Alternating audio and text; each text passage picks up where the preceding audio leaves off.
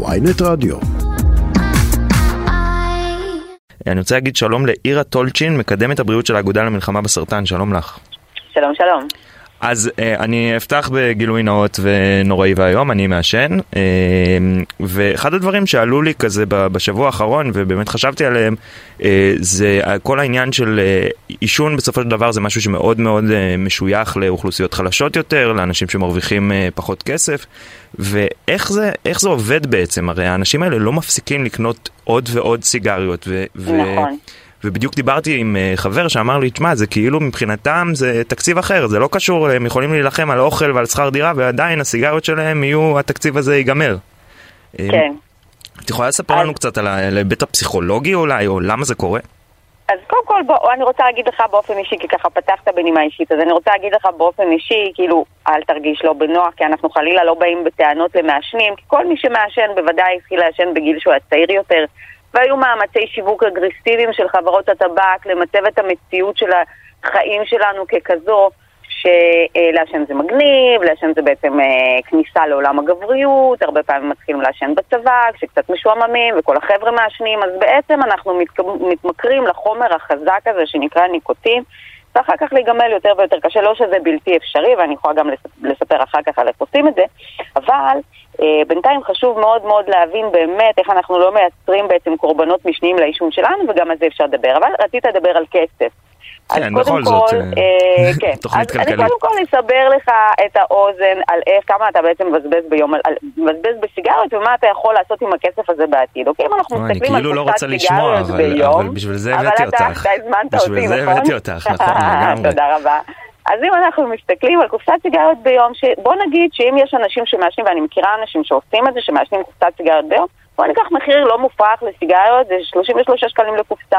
אנחנו מדברים על 231 שקלים בשבוע, על 990 שקלים בחודש, על 12,045 שקלים בשנה. כאשר אנחנו מדברים על 50 שנה, אנחנו מדברים על, נגיד שזה אותו מחיר כל הזמן, ואנחנו ממשיכים עם ההרגל הזה כל הזמן, ונגיע ל-602,250 שקלים. כלומר, יכולת לקנות רבע דירה. אז וית 50 שנה, בואי נדבר שנייה על המספר הקודם שנתת לי בשנה, מעל 12,000 שקל. איך זה הגיוני? 12,000 שקל, משכורת 13, מה שנקרא. איך זה הגיוני שאנשים שמרוויחים מינימום עדיין עושים את זה, וכאילו זה אפילו לא שיקול? תראה, אנחנו יודעים שיש קשר בין מצב סוציו-אקונומי לעישון, והרבה מחירים הוכיחו את זה, שלא רק מדובר בהרגל שהורג אנשים, הוא בעצם מקצר את החיים של מעשן בעשר שנים לפחות, זה גם הוכח, הוא גם בעצם מגדיל את הפער, כי העישון בסופו של דבר קשור למודעות, והוא קשור לאיזושהי אוריינות בריאותית, ומה לעשות שהדברים האלה קשורים יותר ויותר להשכלה. ואנחנו יודעים שבמעמדות הסוציו-אקונומיות יותר נמוכים, אנחנו יודעים שיש גם אנשים פחות משכילים. כן, אני חלילה לא רוצה להישמע פה, אתה יודע, איזה מנתחת או חלילה, אבל זה מה שהנתונים והסטטיסטיקה והמחקרים אומרים. זה חוסר מודעות. זה לא רק חוסר, גם שבן אדם יודע שזה מזיק לו. זה לא כמו שנדבקת בקורונה, הלכת יומיים, קיבלת שפעת, למחרת אתה כבר שם מסכה. זה לא כזה. אתה מאשן ואתה תראה את ההשפעות של זה בעוד 10 שנים, בעוד 20 שנה, בעוד 30 שנה. אתה לא רואה את ההשפעה המיידית, וגם אתה רואה אותה, אתה כבר כל כך מכור שכבר קשה לך להתפנות לטפל בעצמך. למרות שהיום, גם אנשים כשהיום שעובדים המון שעות ביום וקשה להם להתפנות לעצמם, יש שם מוקדי גמילה שהם נותנים מסגרות אחרות. זה לא שאתה עכשיו חייב ללכת לכפר נופש לשבועיים ולהתנתק מכל העולם. יש ייעוצים של משרד הבריאות למשל, יש מוקד לגמילה מעישון שאתה מתקשר והוא חינמי, והוא לחברי כל קופות החולים, ונותנים לך יועץ ל3 חודשים שמלווה אותך טלפונית, מה אתה צריך לעשות בכל שלב.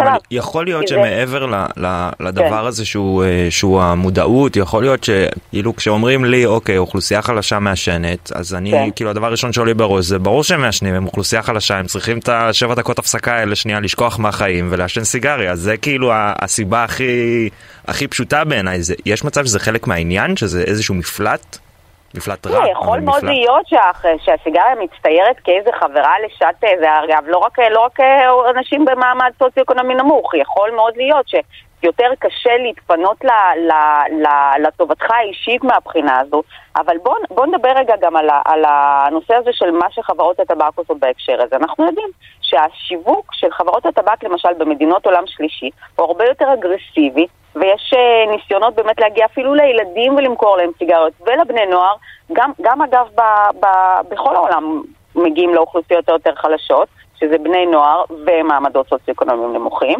את חושבת שזה עדיין נכון גם במדינות מערביות כמו ישראל וארצות הברית ולא יודע מה שכבר, אני לא ראיתי פרסומת לטבק או סיגריות לא יודע כמה שנים. זה קורה גם אצלנו? אבל נגיד עכשיו מה שאנחנו רואים זה בעצם עבור הציבור החרדי, שאתה תסכים איתי שאלו אוכלוסיות מוחלשות מבחינה סוציו-אקונומית, חד משמעית, כי מרבית לא עובדים וכולי, אז אנחנו בעצם רואים עכשיו, בגלל שיש חוק איסור פרסום של מוצרי טבק, אז אנחנו רואים עכשיו שחברות הטבק עושות פרסומים סמויים של שיווק ותוכן שיווקי, ומכניסים את זה לעיתונות החרדית, ומכניסים את זה לציבור החרדי, ואנחנו רואים גם אחוזי העישון מאוד מאוד גבוהים באוכלוסיות האלה. גם אנחנו יודעים אגב שבאוכלוסייה, בחברה הערבית, שגם הם הרבה פעמים מתעסקים איתי במעמד סוציו-אקונומי נמוך, בחברה הערבית אנחנו יודעים שאם בחברה היהודית כל יהודי 50 מהשנה, היום 20% מהחברה, אז בחברה הערבית אנחנו מדברים על, בקרב גברים, מדברים על כל גבר שני. אוקיי? כמעט 50% מהאוכלוסייה הערבית מהשנים, כלומר אנחנו מדברים על 40 ומשהו אחוזים. זה ממש מראה את מה שאתה מדבר עליו, את הפער הזה. ואני כן רוצה לדבר שכל מסגרות הגמילה היום הן מסגרות חינמיות, וזה צריך כן לדבר לאנשים שרוצים לשים את הבריאות שלהם בקדמת הבמה. כן, ברשותך שנייה, אני רוצה עוד שאלה אחת על כל נושא, לפחות לא יודע מה, עשור, 15 שנה האחרונות, אנחנו רואים את המחירים של הסיגריות עולים ומזנקים, בעיקר בגלל החלטות של הממשלה, להעלות את המיסים ודברים כאלה. אני זוכר שכשהייתי בתיכון קופסת סיגריות עלתה פחות מ-20 שקל, והיום היא, כמו שאמרת, 33 שקלים. אני זוכר מאוד בבירור שיחה עם אבא שלי על הנושא הזה, שהוא היה מאוד מאוד נגד. למה? כי הוא אמר לי, תשמע, אנשים, מי מעשן? עניים, ועניים ימשיכו לעשן, והם עכשיו סתם מוצאים עוד כסף. זה באמת עובד על להעלות את המחיר? כן, אז אני אגיד לך מה, שנכון שזה ככה נראה כאילו תמיד מצטער, כאילו, והאנשים מתחילים לשנוא את אותם שרים בממשלה שמעלים את מחירי הסיגריות, אבל מה שנבדק במחקרים זה שאסטרטגיה של העלאת מחירים ומיסוי על הסיגריות, זה בעצם האסטרטגיה שהכי מפחיתה את אחוזי המעשנים. ביחד עם האיסור עישון במקומות ציבוריים שונים, ביחד עם איסור שיווק וכולי, אז בעצם זו אחת האסטרטגיות שהוכחה בעולם המערבי ובכלל כיעילות ביותר, כי האנשים, מה שהכי אכפת להם לצערנו, זה פחות הבריאות שלהם שתיפגע לצווח רחוק, אלא יותר עקיף.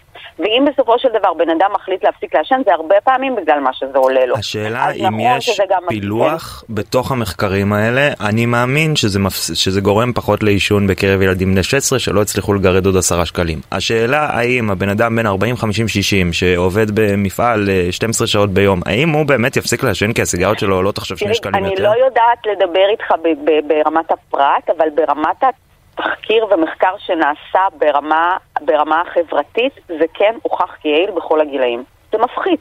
זה מפחית את העישון. בסופו של דבר האנשים אומרים, טוב, זה כבר נהיה לי יקר מדי, זו הוצאה שאני לא יכול להרשות לעצמי, אני צריך לעשות עם זה משהו. אוקיי. אתה מבין את זה? מילה אחת אחרונה שאני רוצה לומר, אם יורשה לי בזה, אוקיי. כמו שאמרתי, אנחנו לא מאשימים את המאשמים, אנחנו אומרים שתמיד אפשר, למרות שזו התמכרות גם פיזית וגם פסיכולוגית קשה, תמיד אפשר ללכת ולהיגמל בכל מיני מסגרות שקיימות, גם בקופות החולים וגם במשרד הבריאות, כמו שאמרתי, יש מוקד, אבל מאוד מאוד חשוב לנו באמת, זה לא לייצר עוד קורבנות של עישון כפוי, והכי חשוב, זה בעצם הילדים שגדלים אותם מורים מהשנים. אגב, זה גם אחד הגלגלים שמתגלגלים. ברגע שבעצם סופגים את הרגילה התנהגות בבית, הורים מהשנים, ואז הילדים רואים את זה ומהשנים, זה גם איזה משהו שמתגלגל מדור לדור. אוקיי, אז כאילו זה גם, אם נגיד יש יותר, היה בעבר יותר מעשנים במעמד מסוים או בחברה מסוימת, אז זה ככה התגלגל גם לילדים. יותר סיכויים במחקרים הראו שיותר סיכויים שילד להורים מעשנים יעשן גם הוא. ומעבר לזה, ילדים להורים מעשנים הוכח במחקרים, הם הופכים להיות מעשנים פסיביים בצורה כפויה, והם קהל שבוי, הם לא יכולים להגיד לאבא שלהם, אל תעשן לידי, תתרחק. ואגב, אנשים צריכים לדעת שגם באוויר הפתוח צריך להתרחק מבן אדם שלא רוצים שהוא ייפגע מהעשן. אגב, בהקשר הזה... 10 מטרים, 10 מטרים. בהקשר הזה, 10 מטרים, שמעתי. 10 מטרים מהעשן מגיע. בהקשר הזה אני חייב להגיד שבאמת אחד השינויים המשמעותיים ביותר בעיניי, גם בתור מעשן, אני שמח ומברך עליו, זה שכבר לא מעשנים בתוך ברים כמעט ומסעדות, יש תמיד אזורי עישון, וזה שינוי מאוד משמעותי. אז אנחנו אומרים שבעצם זה שינוי מבורך, וככל שבכן ירבו, אבל ברגע ששמים אזור עישון בחוץ, שהוא ליד אזור שהוא ללא עישון, והעשן מגיע ל10 מטרים, זה פחות אפקטיבי, כי גם מי שיושב, נגיד אני יושבת עם תינוק היום עם העגלה, ואני יושבת במרחק 5 או 4 מטרים ממני יש אזור כן עישון ומעשנים, אני כבר לא יכולה לשבת. אז בעצם כן. החוק הזה הוא קצת לא באמת שומר על הלא מעשנים, ולא לעשן ברכבים עם ילדים. זה סתם מגעיל גם, אני חייב להגיד, אני מצטער, זה פשוט מגעיל. נכון. טוב. ואגב, רק אני אגיד לכם מה קורה לגוף אחרי שמפסיקים לעשן, זה הרי מועיל בכל השלבים. בקצרה ממש, אנחנו חייבים לסיים. ממש בקצרה, כבר אחרי 8 שעות לאחר הפסקת עישון, נמדדת ירידה של כ-50% ברמת הפחמן והניקוטין בדם. תוך 24 שעות לא נמצא ניקוטין בדם, וכבר ניתן לחוש שיפור בחוש הטעם והריח, וכן הלאה וכן הלאה וכן הלאה, ולאחר כ-15 שנים שמפסיקים לעשן, אז יורדים משמעותית כל הסיכונים לכל המחלות שהצטברו. בקיצור, בכל שלב שווה להפסיק. תודה רבה על האמירה המאוד חשובה הזאת. אני פשוט, אני כאילו קשה לי להסכים איתך, כי הכל, לא, כי הכל גורם לי להרגיש צבוע, כי אני מעשן. אז כאילו אני מסכים איתך, אבל נכון, אני צריך להפסיק.